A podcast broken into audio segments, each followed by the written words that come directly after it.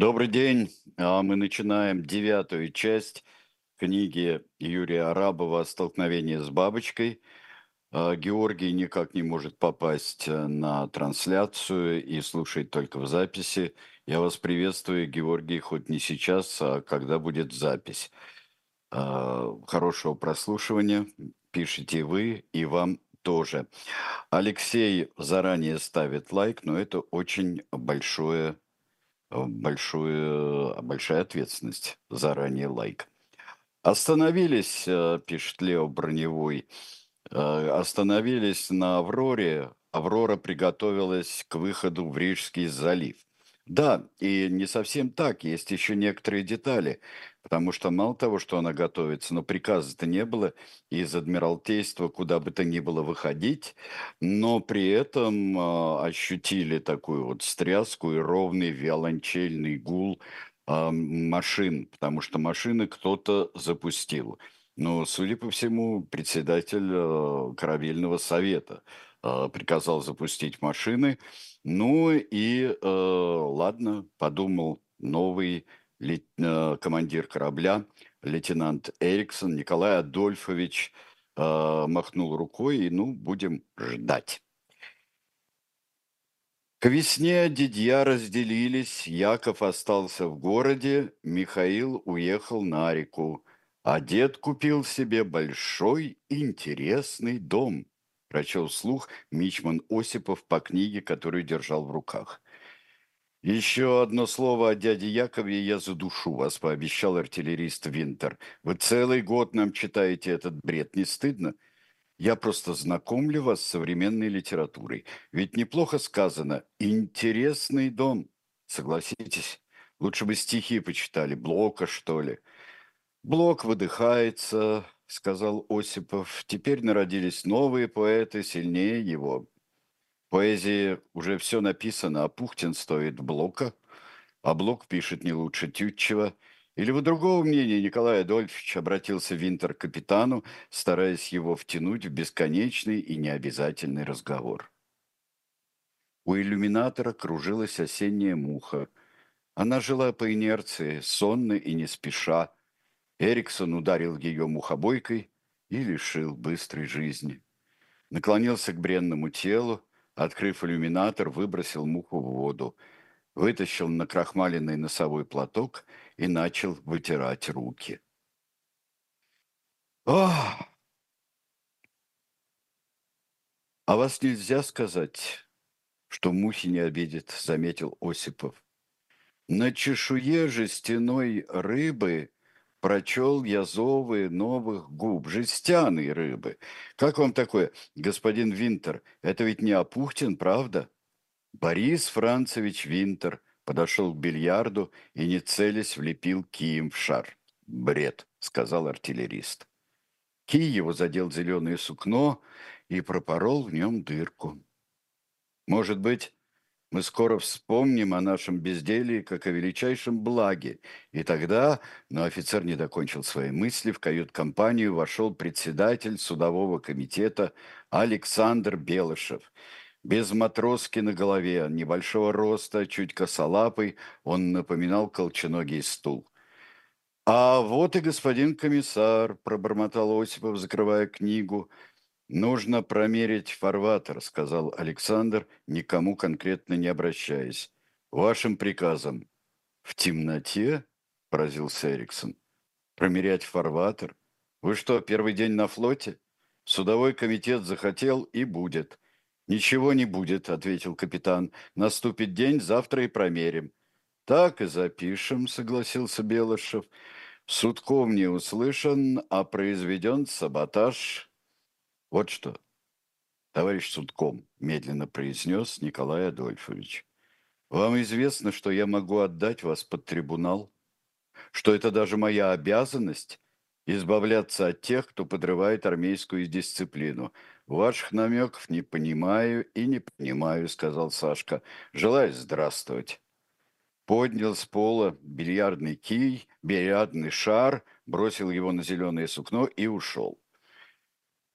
«Я вот что хотел сказать», – пробормотал Осипов, стесняясь. «Вы бы действительно посадили его, Николай Адольфович. У него есть жена и дети, сказал капитан. А откуда вы знаете, что жене тогда не станет легче? Я бы его расстрелял. Саш прав, согласился Винтер. Инсценировал бы Бузу и расстрелял. А то мы сойдем здесь с ума от двоевластия. Надо что-то делать. Под днищем корабля раздался отвратительный скрежет. Капитан механически заметил, как шар отлетел в лузу. Расставив руки, Эриксон чуть не упал от начинавшегося движения. Равновесие было соблюдено, винты левой и правой машины, расположенные под углом друг к другу, завращались, толкая крейсер вперед. «Идиоты!» – пробормотал Николай Адольфович. «За год под судно намыло мель. Они нас погубят. В кают-компанию бежал старший механик Буянов, нос его был разбит. Разрешить доложить, господин капитан, на корабле бунт. Они хотят идти к центру города. Теперь Титыч по-настоящему испугался. И этот страх возвратил его обратно в офицерскую семью. В ходовой рубке у штурвала стоял неумеха Белышев. Вокруг него столпилось человек пять матросов, которые мало смыслили в управлении и давали, по-видимому, бестолковые советы. Так, во всяком случае, показалось Эриксона. «Почему в рубке бардак? Служить разучились?» – спросил капитан ледяным тоном. «Арестовать его». Матросы лениво переглянулись. «Кого арестовать? Сашку? Сашку, Сашку!» Раздраженно подтвердил Николай Адольфович. Один из матросов надул губы и пустил из них пузыри, как делают дети, что означало величайшее сомнение в правомерности приказа. «Я вас всех сейчас порешу», – спокойно произнес Эриксон, вытаскивая револьвер. «Арестовать капитана», – приказал председатель судового комитета. Из-под днища опять раздался скрежет, и крейсер начал заваливаться на левый бок. «Мы тебе не служим», — сказал самый старший из матросов. «И ты, Сашка, здесь не озоруй». «А что ж вы так доделаете, коли не служите?» — спросил Эриксон, бросаясь к штурвалу и пытаясь выправить крен. «Мы подчиняемся». «Кому?» «Себе». «Тогда все по местам», — распорядился Николай Адольфович. «Полный назад! Сбросить скорость до трех узлов!» — приказал он переговорную трубку. Матросы, не спеша, в развалочку, чтобы сохранить видимость свободы, оставили их одних. «Прекратите сейчас же свое варварство!» — почти попросил капитан, выправляя крен. «Сделан приказ, и я проведу его в жизнь». Выбора не было. Доверить Белышеву управление означало потерять крейсер еще на год. «Ладно», – пробормотал Эриксон, чувствуя, как его сломали. «Черт с вами. Убирайтесь в машину». «Давно бы так», – сказал Александр, пытаясь скрыть свою радость. «Куда идем?» «К Николаевскому мосту. Зачем?» «Чтобы обеспечить проход рабочих отрядов». «Это ведь расстрел», – подумал Николай Адольфович. И не Белышева, а меня. Хорошо. Только после этого я снимаю с себя командование кораблем, и вы меня арестовываете. Это мое непременное требование. Вы же слышали, гражданин хороший, что братки не хотят, любят они вас. Или ленятся. Тогда я сам себя арестую, сказал капитан. Сашка пожал плечами. Он не был злым, он был скорее задумчив. Ушедший в лету февраль, когда показалось, что все идет прахом, приказывал как-то самоопределяться и находить новую опору. Белышев зашел в комитет РСДРП, что расположился близ Калинкина моста, с просьбой о помощи в этом самом самоопределении. Там ему дали брошюру революционного автора и попросили подумать о математической точке русского бонапартизма. Сашка брошюру прочел. В ней говорилось, что Керенский – новый Наполеон со своей математической точкой. Эту точку необходимо стереть, иначе всем другим математическим точкам не сносить головы. Грядущая возможная диктатура обещала на этот счет не церемониться. Председателю судкома понравилось. Приученный к дисциплине – но не приученный к ученым словам, он часто повторял про себя, когда ему было плохо. «Математическая точка русского бонапартизма», и облака расступились, и северное солнце готово было погладить его по голове.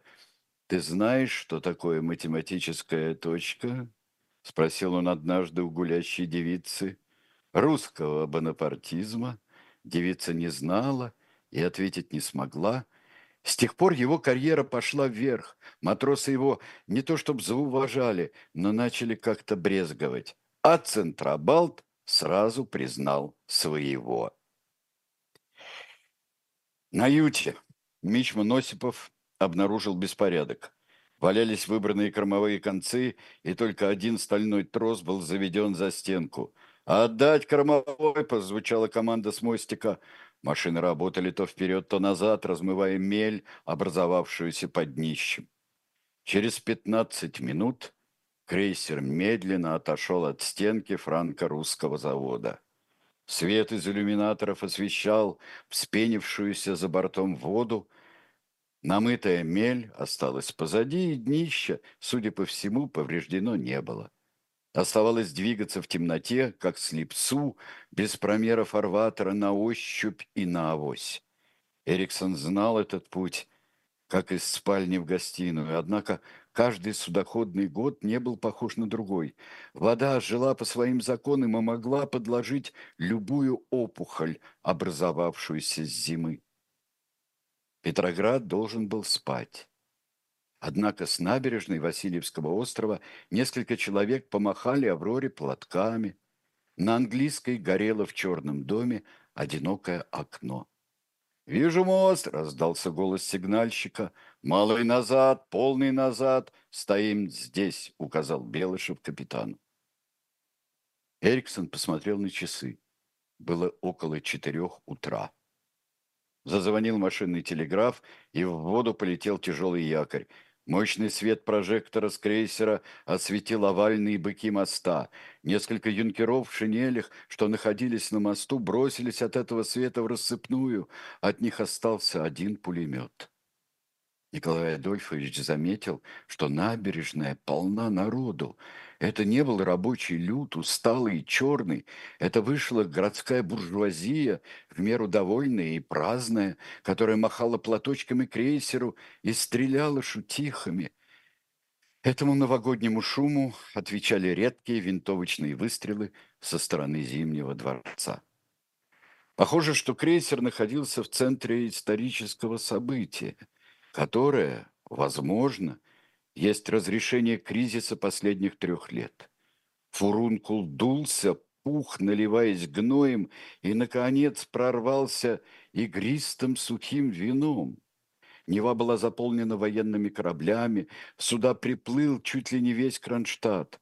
Люди на набережной думали, что происходит военно-морской парад, а команды кораблей ничего не думали и не понимали. На каждом из них находился свой Белышев, получивший указание идти к центру города.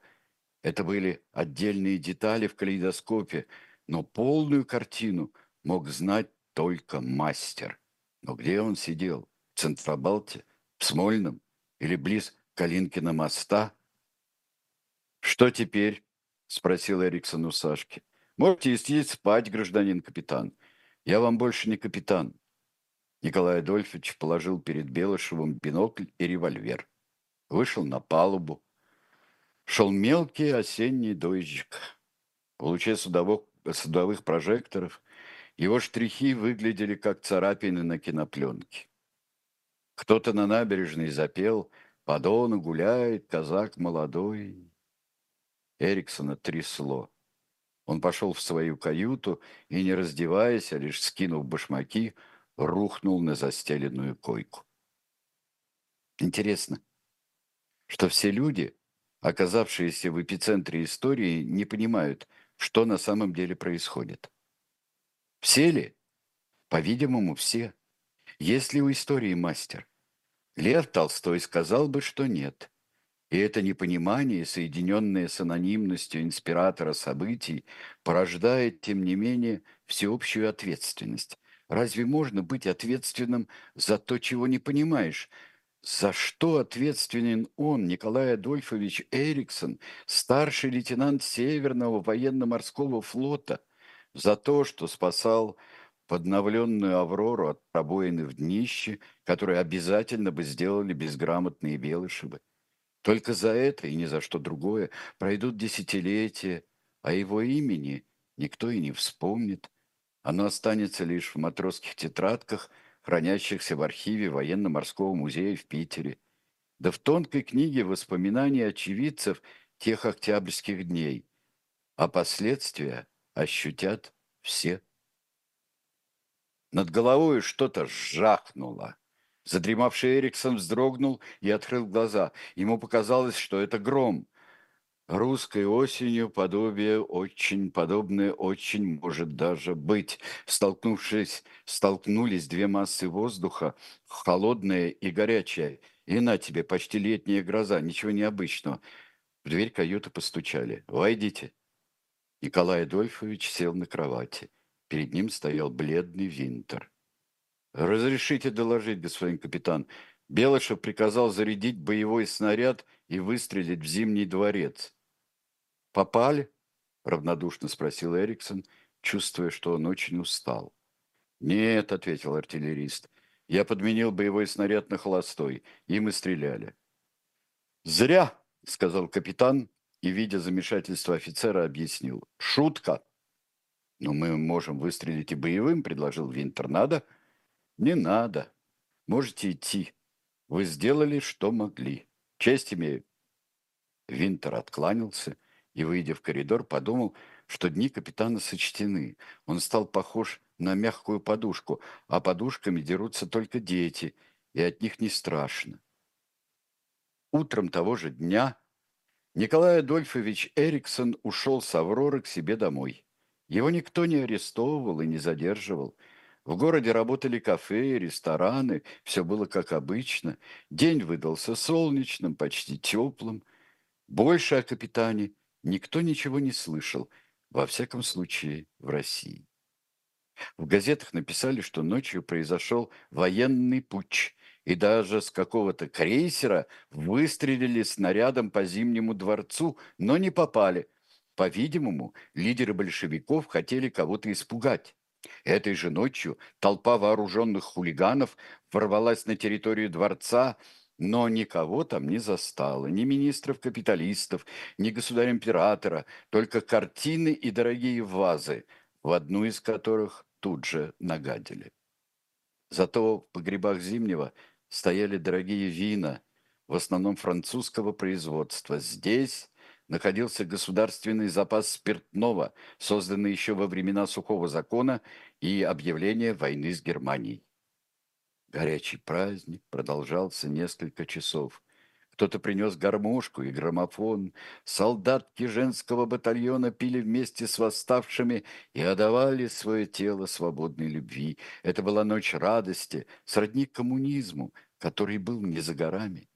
Но кончилось тем, чем обычно оканчивается любая радость. Около полудня во дворец въехал грузовик с вооруженными рабочими – Пьяных участников ночного дебоша расстреляли тут же в погребах, где остались те, кто не мог доползти домой. Этим объясняется тот факт, что в позднейшие времена не нашлось ни одного достоверного участника взятия Зимнего, только рассказы историков и восклицания типа «Скажи-ка, дядя, ведь не даром». Аврору же постигла совсем странная судьба. На исходе десятых годов – ее тайно распилили и затопили в водах Финского залива, как крейсер, негодный к современной войне. Однако, спохватившись, что распилу подверглась сама история, создали копию, перепутав последним количество труб. На ней, на копии, до конца XX века парадно служили молодые матросы, пока кто-то не догадался сделать на борту дорогой ресторан. Ресторан оказался плохим, как почти все питерские рестораны. Но крейсер был в этом не виноват. Сама история начала спотыкаться, чахнуть и зевать, и, наконец, свалившись у забора, крепко заснула. Ее никто не мог разбудить. Той же дождливой ночью В стенах Таврического дворца происходил второй съезд Советов. Владимир Ильич, зимний взят, сказал Лев Давыдович Ленину, который готовился к выступлению и просматривал тезисы своего доклада. Зачем? спросил Ильич. На всякий случай, сказал Троцкий. Теперь мы можем разговаривать с царем с позиции силы. А раньше как говорили? С помощью блефа. Но это ведь военный путь. Безусловно, подтвердил блестящий Лев. Теперь именно он стоял во главе Петросовета, вытеснив оттуда Чхеидзе и тех, кто слишком много думал и сомневался вслух. «Путчистов расстрелять и судить, понял», — сказал Лев Давыдович, отметив про себя мудрость старика. Он ни в чем не хотел быть замешанным, и его чистоплюйство, особенно в факте суда после приговора, представлялось восхитительным. «Мне бы так, завистью», — подумал Троцкий. «Сначала расстреливать, а потом судить. А то живешь в своем еврейско-цыганском счастье. Обидно как-то». Сам же Ильич не был особенно доволен новым обстоятельством шахматной партии, которую он согласился играть. Он теперь носил фамилию рабочего Иванова и жил на всякий случай по поддельному паспорту. Разговаривать с царем с позиции силы. А о чем с ним, собственно, разговаривать? О том, что русский пролетариат не способен руководить государством переходного типа, что он ленивый, отсталый и неразумный, что нужен другой пролетариат, чтобы руководить этим пролетариатом. И почему хулиганы полезли именно в зимний, а не на Гороховую, 64. На Гороховой они бы решили главную проблему – топориком по голове того, кто им попался бы по дороге – а мы их потом под революционный трибунал и концы в воду. Бежать, подумал Ильич. Давнишний страх воскрес в нем с прежней силой. Социалистическая революция, о необходимости которой долго говорили большевики, свершилась. Через несколько дней на Гороховую, 64, вместе с курьером пришел толстый запечатанный пакет – Граф Фредерикс, психическое состояние которого ухудшалось с каждой минутой, отказался его открывать, подозревая, что внутри пакета заложена бомба. Обратный адрес не оставлял возможности сомневаться в какой-нибудь пакости, грозящей обитателям Гороховой. Таврический дворец СНК. Что такое СНК? и еще расположенный в одном из центров государственной смуты во дворце, который еще не отпомнился от провалов Керенской кампании. «СНК?» – спросил государь, заглядывая через плечо Фредериксу. «Как понимать? Ваши предположения, догадки?» «Смерть национальному капитализму», – скорбно предположил граф. «Разве есть такой?» «Должно быть. За всем сразу не уследишь». А может быть, э, совет народной кляузы? Давайте откроем и прочтем. А если там отрава? Николай Александрович, заинтересовавшись еще больше, взял конверт из рук Фредерикса, посмотрел его на просвет и начал взламывать сургучную печать. Граф, опасаясь взрыва, прикрыл лицо руками. Из грубого конверта выпал один единственный листок. Государь, представив глазам очки, прочел. Совет народных комиссаров, однородное социалистическое правительство, председатель Ульянов Ленин, нарком по внутренним делам Рыков, нарком земледелия Милютин, нарком труда Шляпников, нарком по военным и морским делам Овсеенко Антонов, нарком по иностранным делам Бронштейн Троцкий, нарком имущества Харелин, нарком просвещения Луначарский и далее список фамилий ничего государю не говорящих. Штейнберг, Прошьян, Бриллиантов, Дыбенко. «Почему мне говорили, что с Лениным одни евреи?» – спросил Николай Александрович, пытаясь скрыть свои чувства. «А кто же еще? Бриллиантов. Что это за фамилия, Ваше Величество? И как такую определить? Это от драгоценного камня». «И я об этом», – подтвердил граф. Прошьян, например. Стоит подумать. Неужели этот ужаснулся государь? Вне всякого сомнения. Или еще один, Дыбенко. А вот этот из наших, твердо возразил Николай Александрович. Казак, я думаю, малороссийский или донской. Может, и казак, а все равно с пейсами. Что вы говорите? Что вы такое говорите? Потерял терпение государь. Он наверняка с чубом, а не с пейсами. Разве есть большая разница, осведомился Фредерикс. В глазах его ворочалась тоска от потерянного дома, который сгорел полгода назад. Не знаю. Может быть, и нет разницы. Решил пойти на попятную Николай Александрович. Спорить со страдающим человеком ему показалось диким – «А ну-ка, дайте сюда!» Подкравшаяся сзади императрица вырвала из его рук письмо и бросила в камин. «Солнце мое, зачем?» – ужаснулся государь. «Это же однородное социалистическое правительство». Он хотел вытащить листок из камина при помощи кочерги, но было поздно. Письмо вспыхнуло сразу, как грешник в адском пламени. «Было и нету», – сказала Александра Федоровна. «Так будет» со всеми врагами нашего трона. Государь с сожалением посмотрел на черный обуглившийся листок. Ему особенно горько сделалось за Прошьяна, о котором он ничего не знал и не слышал. Наверное, неплохой человек, подумалось ему. Армяне умны и домовиты, а тут сразу в огонь. Но признаться публично в своей горечи он не рискнул.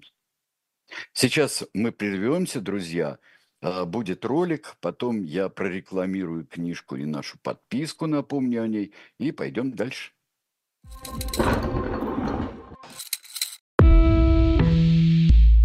Вы лучше других знаете, что такое хорошая книга. Мы лучше других знаем, где ее можно купить.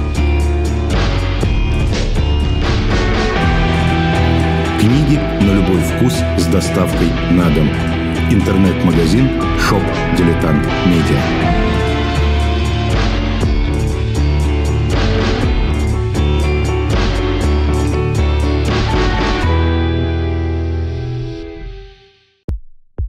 У нас есть парадоксальная ситуация. Это непросто. Потому что останется в истории. Ну, Владимир Борисович, вы прям как ребенок. У вас есть лучшие средства обороны? Нету.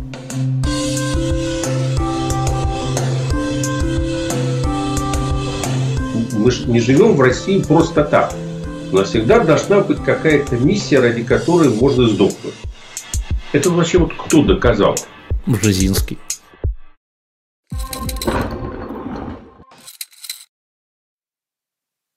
Вот сейчас посмотрим, а, что было дальше. А пока я хочу напомнить вам о подписке на 3, на 6, на 12 месяцев.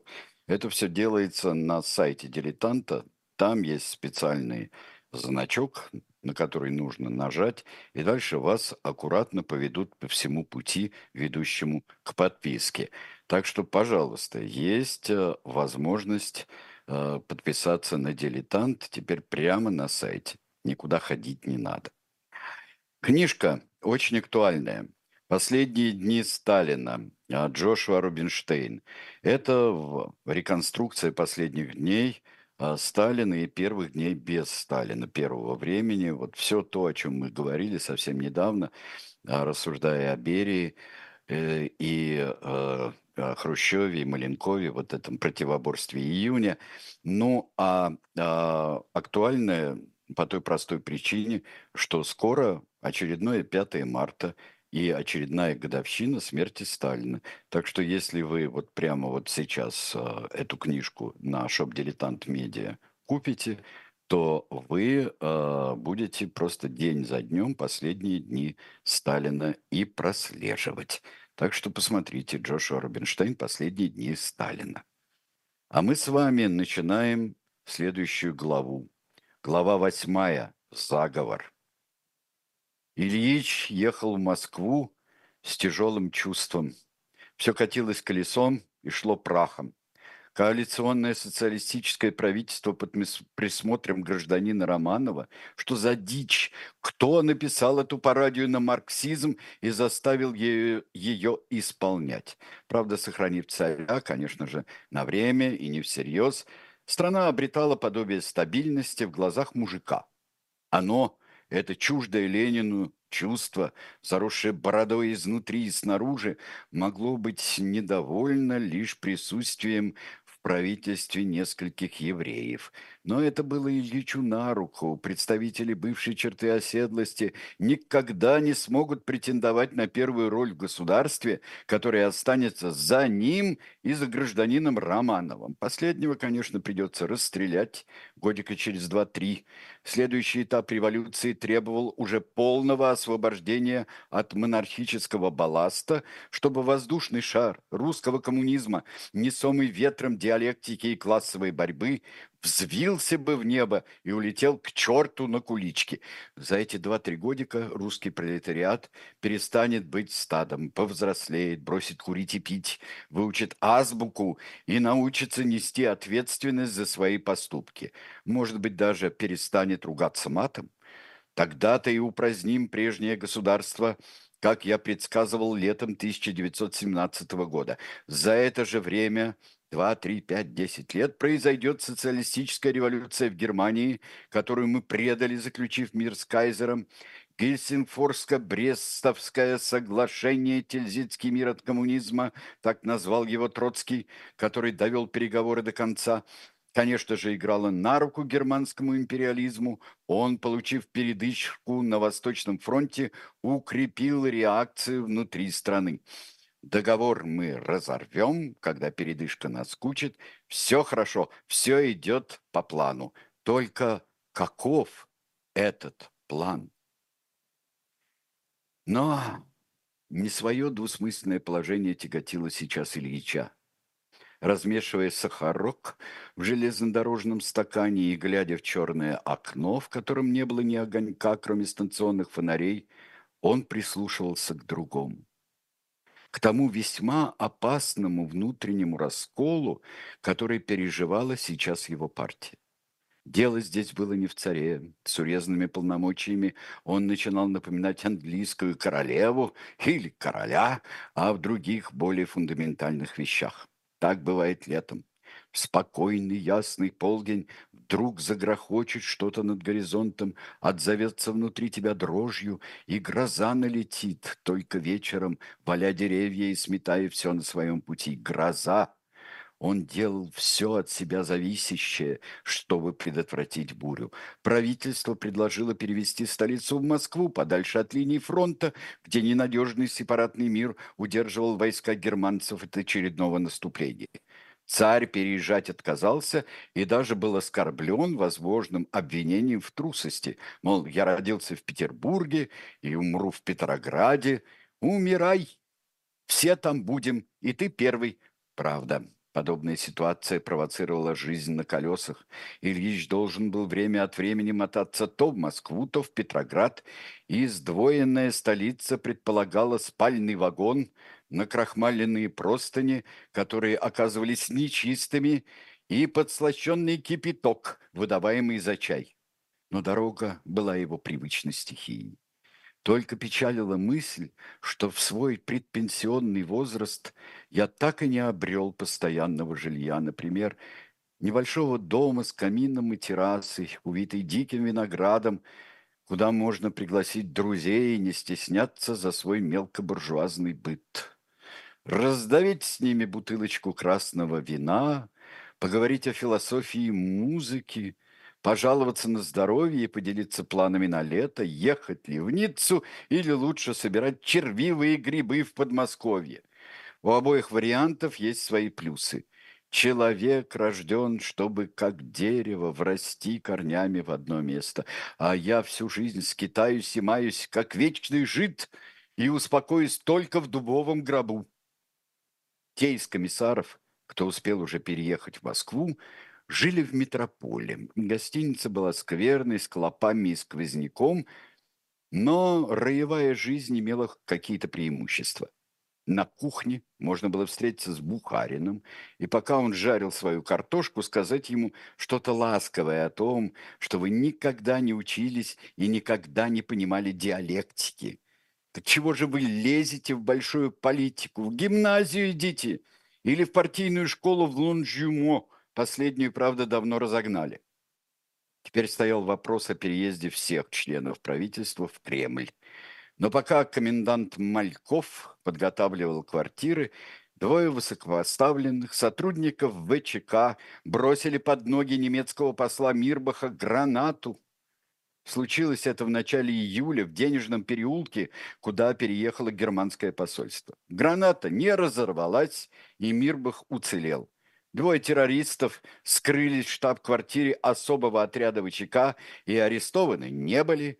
Министерство иностранных дел Германии прислало ноту протеста, и пока этим ограничилось, вставал вопрос, а замешан ли в этом деле Дзержинский? Чего он хочет? Расторжение Гельсинфорского соглашения? Революционной войны? Своей личной власти? Или все сразу и одним флаконом? Ленин сидел на нижней полке спального вагона, закрыв глаза и покачивая головой в такт колесам. Со стороны казалось, что он спит. И это было почти так, если под сном подразумевать стаю мыслей, которую как рыбу вылавливал из ночной пустоты его изощренный мозг. Я знаю причину этого безобразия с Мирбахом. Знаю. Внутри большевиков все громче звучал шепот бывших подпольщиков-нелегалов. Тех, кто не сидел в сытой эмиграции и не жировал на грязные деньги, полученные от эксов и от взбалмошных богачей типа Савы Морозова. Эти подпольщики, в отличие от Ильича и Троцкого, действительно страдали внутри страны, находясь на каторге, как Дзержинский, в тюрьме и ссылке, как Джугашвили Сталин, психлечебница тюремного типа, как Петросян Камо. Последнего пытали раскаленным железом, прикладывая его к коже и наблюдая за состоянием зрачков.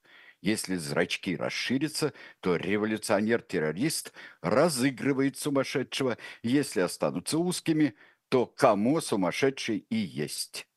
В кабинете врача пахло паленым мясом.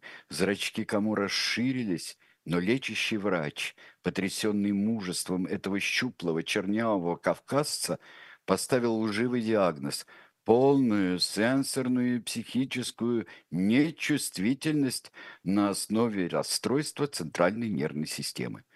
Кому выпустили на поруки родственников, и он снова продолжал свою революционную борьбу, наряжаясь тифлисским князем и крадя в пользу партии все, что попадалось на его пути.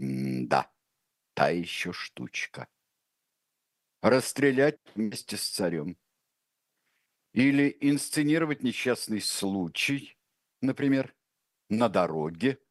Мчится грузовик с пьяным шофером, а кому по обыкновению едет с кавказской песней на велосипеде. Дорога узкая, горная, бац! И нет Терпетросяна. Что я? О каких глупостях мечтаю? Разве на всех сомнительных хватит грузовиков? Только с развитием отечественного автопрома. Тогда грузовиками можно будет давить своих политических противников, но не раньше, не раньше. Ленин опустил шторку на окне и лег, не раздеваясь, на мягкий диван. Гражданин Романов дал ему для этой поездки царский вагон, с которого срочно пришлось соскребать топором двуглавого орла. Странный тип этот царь. Он что, в самом деле не понимает, что мы не пара? И не был ли моей ошибкой отказ от его ареста после Октябрьского путча? Но сейчас не об этом, не об этом. Как разбегаются мысли. Ильич начал мерить правой рукой пульс, приложившись к запястью левой. Так и есть. Пульс учащенный, а это значит, кровяное давление повышено.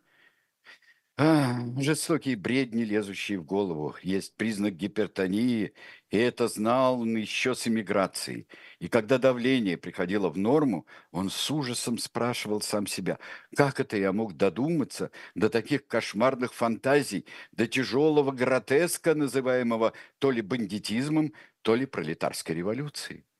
Я в этом совсем не виноват. Виновато кровяное давление но прежнюю мысль все-таки нужно додумать до конца. Итак, недовольные подпольщики-нелегалы. Они все считали, что Ленин и Троцкий въехали в Петроград на белом коне, то есть на их спинах, получив первые посты в новом государстве. Но ведь я не забыл о подпольщиках. Дзержинский, председатель Всероссийской чрезвычайной комиссии. Свердлов, еще один нелегал, сын фальшивого монетчика, который маскировался под гравировщика, глава моего секретариата. Бездарный, как валенок Сосо Джугашвили, аж нарком по национальным делам, а им все мало. Этим крокодилам, этим помидорам в крапинку все недостаточно. Им подавай архиглавное блюдо, лихую, ничем не ограниченную власть. Но даже у меня, славного создателя проклятой партии, нет такой. И у Левки нет. Даже у гражданина Романова не наблюдается, потому что мы его политически кастрировали. А этим надо все. Шиш ничего не получит. Пусть едят свое говно и радуются его вкусу.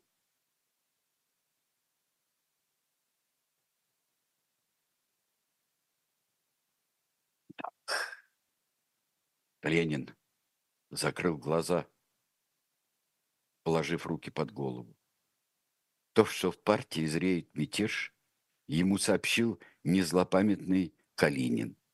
Встретился в коридоре совнаркома, домашний, уютный, свой, в общем, как обычно, крестьянин и рабочий сразу. «Чайку нет», — решил упредить ситуацию Владимир Ильич. «А мне не надобно.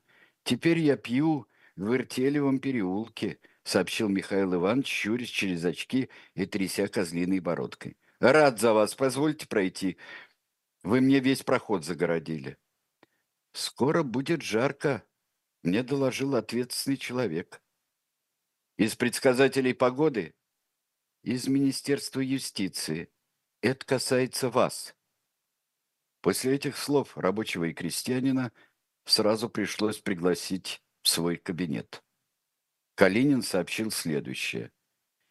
Весть о заговоре ему передал Мордухай Болтовский, известный в Петрограде юрист, возглавлявший еще недавно первый департамент Министерства юстиции. Он был с Калининым в дружеских отношениях с юности и теперь, живя в Вертелевом переулке, поделился с Михаилом Ивановичем конфиденциальной информацией из своих проверенных временем источников. Я тогда рассмеялся и пожал плечами. Мало ли что говорит Мордухай. А сам подумал, правда, все так и есть. Настроение формируется в поездку, а та в заговор. И симпатия, симпатяга, бухарчик тоже с ними – Пошлая музыка, как написал господин Чехов. Зачем я еду в Москву? Для связи с рабочей массой. Завтра придется выступать на нескольких заводах, разъясняя свою политику. Дело нужное, но в нынешней ситуации крайне опасное. Сдюжу ли? Надю не взял с собой. Зачем она здесь? Перед поездкой ей приснилась говорящая рыба в пенсне и с черной шевелюрой вместо верхнего плавника – а кто у нас в партии носит? Пенсне Левка носит, Луначарский носит, Свердлов носит. Даже деревяшка по фамилии Молотов. И тот Пенсне. Легче спросить, кто его не носит. Не ношу я, следовательно, я не приснившаяся рыба. Из перечисленных все лояльны. Но Свердлов – ярко выраженный подпольщик. Что он за рыба? Кому он служит? и на чью мельницу льет плавником воду? Дрема, перепутанная со стуком вагонных колес, навалилась на Ильича, как высокое кровяное давление. Будто чья-то тяжелая задница, наверняка партийная, села ему на лицо и мешала дышать. Храпел он уже давно, но Наде почти не мешал, потому что спал по два-три часа в сутки переваривая впечатления дня и готовя внутри очередную брошюру, то ли с ответом врагам, которых было великое множество, то ли с новым политическим сальто-мортале, каким был его недавний призыв бойкотировать Советы. И так на протяжении десятка лет. Внутри он был почти полностью развален, но эти физические руины, соединенные лишь психической энергией, рождали поразительную интуицию, чуткий нюх на настоящее и будущее, сравнимый лишь с нюхом гончий или легавый. Ему вдруг привиделось, как лет через десять после смерти Свердлова партия вскрывает его несгораемый сейф. Ключей нет, а из тюрьмы приходится звать известного на всю страну медвежатника, который будет возиться с сейфом почти до вечера. Содержимое его поставит в тупик. Вместо личных записок и интимных дневников в сейфе обнаруживают сотни тысяч золотых рублей царской чеканки и груду зарубежных паспортов на неизвестные имена. Кем вы были, Яков Михайлович? И за кого я вас держал? Почему бы эти деньги не отдать мне? Зачем организовывать параллельную кассу, не ставив известность ЦК? Странный человек и странная химера при высоком кровяном давлении. Скорей бы наступило утро, и скорей бы приехать в старомодную купеческую Москву, в уютный азиатский полюс, который уравновешивал своей тучностью европейско-холодный Петроград. Архаичная Москва встретила его ярким солнцем. Стояли последние дни августа. В воздухе носилась невидимая взвесь подступающей осени. В многочисленных скверах жгли первые опавшие листья. Город был сладким, как тульский пряник. «Здесь бы и жить», — пронеслось в голове Ильича.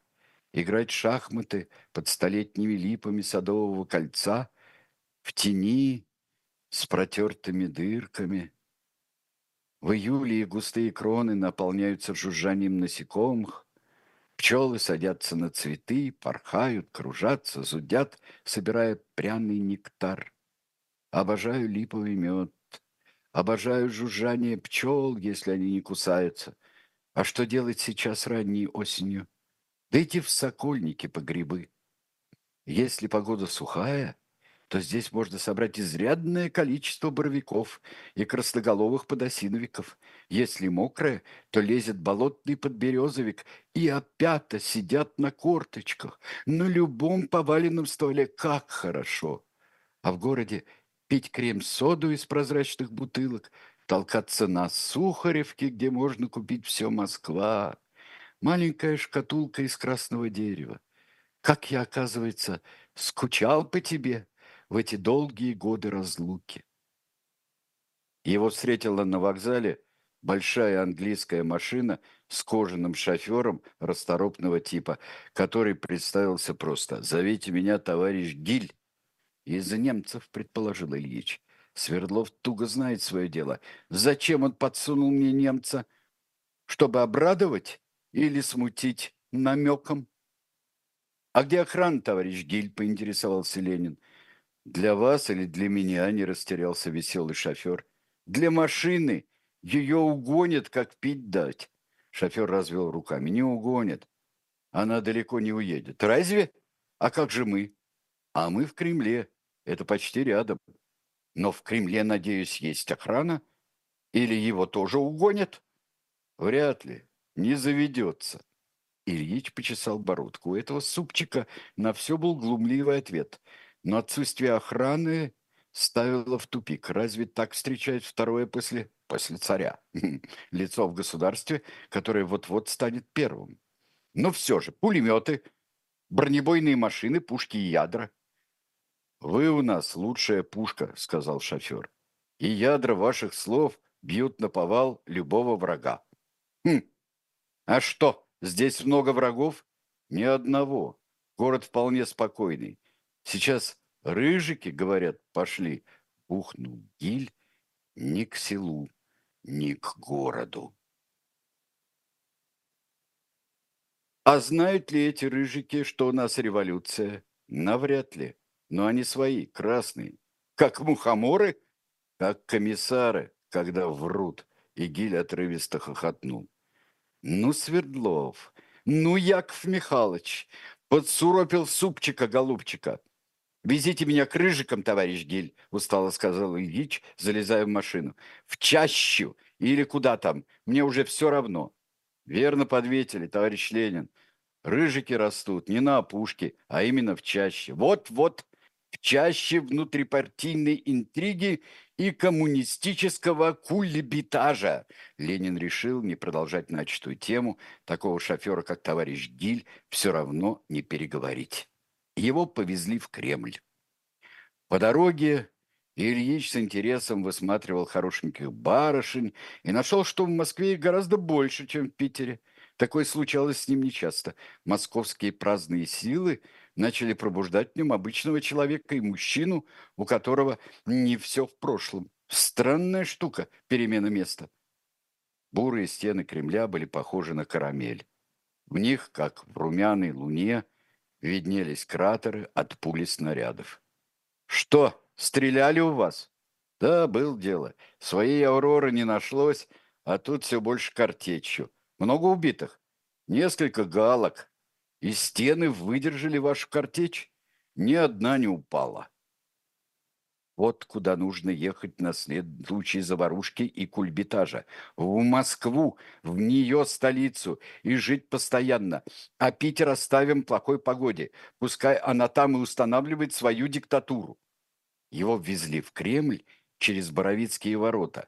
Шофер предъявил пропуск, солдат с оголенным штыком взял под козырек. Он был не русский, этот солдат. У Ильича на инородцев глаз был пристрелен. То ли латыш, то ли фин. В принципе, наш товарищ. В политике разбирается плохо, но верности не занимать. А это самое главное. Они остановились у бывшего здания Сената. У парадного подъезда их ждал комендант Кремля Мальков. «Добро пожаловать, Владимир Ильич! Яков Михайлович приказал встречать вас хлебом с солью, но я, зная ваш аскетичный нрав, ни в коем случае, ответил Ленин. Было непонятно, о чем именно он говорит. То ли о нраве, то ли о хлебе с солью. Знали бы они, как аскет уплетает заварные пирожные. А мы, русские революционеры, вообще такие. Или пирожные, или кукиш с маслом. Третьего не дано. «Передаю вас в надежные руки товарища Малькова», — хохотнул Гиль. «Машина будет у подъезда, поедем, куда прикажете, если мотор заведется».